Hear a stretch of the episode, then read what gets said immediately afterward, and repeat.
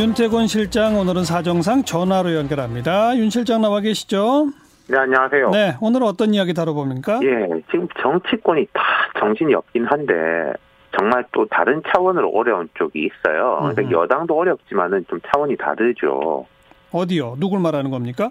제3세력이 큰 어려움을 겪고 있는 거죠. 예. 그러니까 뭐 이른바 제3지대가 어려움을 겪는다 이런 말은 많이 나왔는데 음. 이 3지대하고 통상 3지대라고 부르는 쪽하고 약간 다른 의미로 그 3당 있지 않습니까? 정의당이라든지 네. 국민의당이라든지 예. 예, 이런 쪽이 많이 어렵죠. 이번에 다시 또 합쳐서 만든 민생당까지 포함해서 그죠? 그렇죠. 뭐다 어. 마찬가지입니다만은 네, 이제 네. 지금 보면은 이제 코로나 19도 19도 이 정당들한테 타격이에요. 그러니까 음. 새로운 이슈를 제기하거나 눈길을 끌 공간이 없습니다. 그렇죠. 그래도 1, 2당은 그 여당하고 1, 야당은 어, 언론에 뭐 주목이라도 받고 자기들끼리 싸우기라도 하지 않습니까? 맞아요. 싸우는 게 뉴스잖아요, 거기는.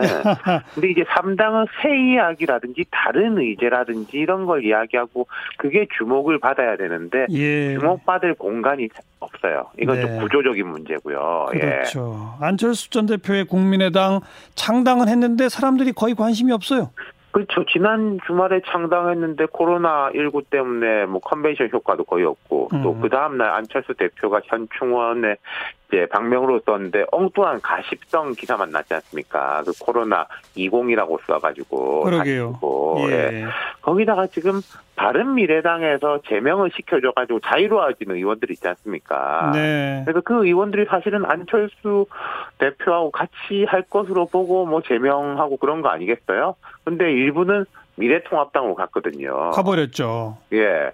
그리고 뭐 이미 먼저 간 김근식, 뭐 김영환 등 원외 인사들 말고 또 상당수의 원외 인사들이 통합당 합류를 타진하고 있다. 네, 네. 그렇기 때문에 이제 통합당에서는 이른바 안철수계 끌어안기를 가속화하겠다. 음. 그럼 그 통합 대상에는 안철수계 인사는 물론이고 안철수 대표 본그 사람 그 본인도 포함된다는 거죠. 당연하죠. 그러니까, 예, 통합당 김용호 공관위원장은 국민의당 안 대표 쪽에 회동 제안을 던져놨으니까 연락이 오지 않겠냐 이렇게 음. 말했을 정도입니다. 하지만 아직까지 안 대표 뜻은 확고하죠.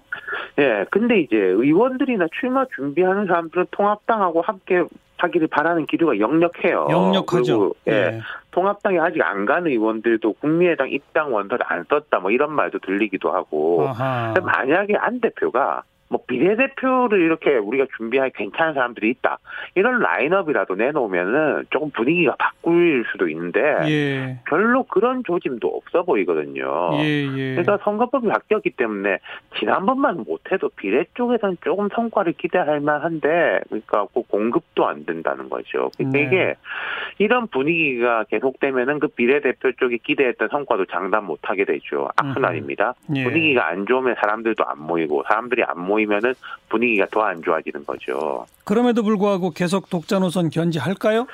안 대표 의지는 분명해 보입니다. 근데 문제는 그 의지를 지킬 수 있는 환경이 되느냐 그거 아니겠어요? 그렇죠. 그리고 가만 보면 요즘 국민의당 쪽에서 초반에는 여야를 싸잡아서 비판했는데 요즘은 여당하고 정부 비판은 많이 하는데 야당 비판은 줄어든 느낌도 있고요. 그러면 혹시 마지막 순간에 어, 미래통합당과 함께 할 여지도 있다. 그러니까 모르겠습니다. 그거를 뭐 정치권에서 그렇게 보는데 저는 앞서 말씀드린 대로 본인 의지는 좀 확고해 보이는데 환경은 점점 안 좋아진다. 네. 이 정도 말씀드릴 수 있겠어요. 이제 국민의당 얘기고 정의당은 어떤 어려움을 겪고 있나요? 요즘? 정의당은 지지율이 조금씩 조금씩 빠지고 있어요. 그런 지 한참 됐습니다. 근데 음. 이게 여러 여론조사에서 공통된 흐름이 또 하나 있습니다. 정당 지지 어디 할 거냐 총선에서 예. 정의당 하겠다는 응답이 현재 정의당 지지율보다 월등하게 높아요. 예.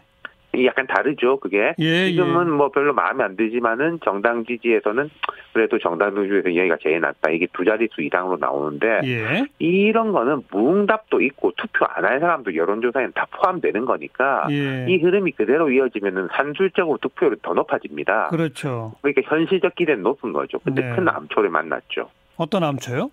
비례민주당. 아, 그렇죠. 예, 민주당 쪽의 위성정당 타격이 크죠. 이게 어떻게 보면은 이런 주장도 있습니다. 아니 민주당 지지자가 민주당 비례대표 찍는 게 뭐가 문제냐 이런 주장이 있는데 음흠. 그러면 안 된다. 소수 정당 지지표가 지역구 투표에서 사표가 되니까 그걸 비례대표에서 보정한다. 표의 등가성을 그렇게 높인다라는 게 준연동형 비례대표제의 기본 원리예요. 근데 뭐 다수 정당이 다 비례 정당 만들면 그 원리가 깨지는 거죠. 그렇죠. 그러니까 미래통합당이 먼저 깨기를 했는데 미래통합당은 원래 우리는 이 원리를 못 받아들인다라고 주장했는데 민주당은 앞장서서 주창했지 않습니까? 그렇죠. 근데 민주당까지 가세하면은 뭐 완전히 깨지는 거죠. 이 선거법 예. 개정의 의미가 그냥 사라지는 겁니다. 예.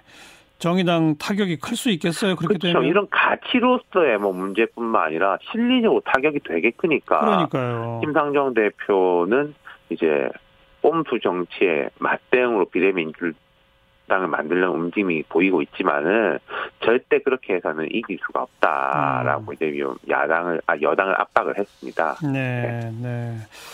자, 그런데 뭐 비례민주당 주장하는 쪽은 어쨌든 그- 그래도 가겠다는 거예요. 어떻게 되는 거예요?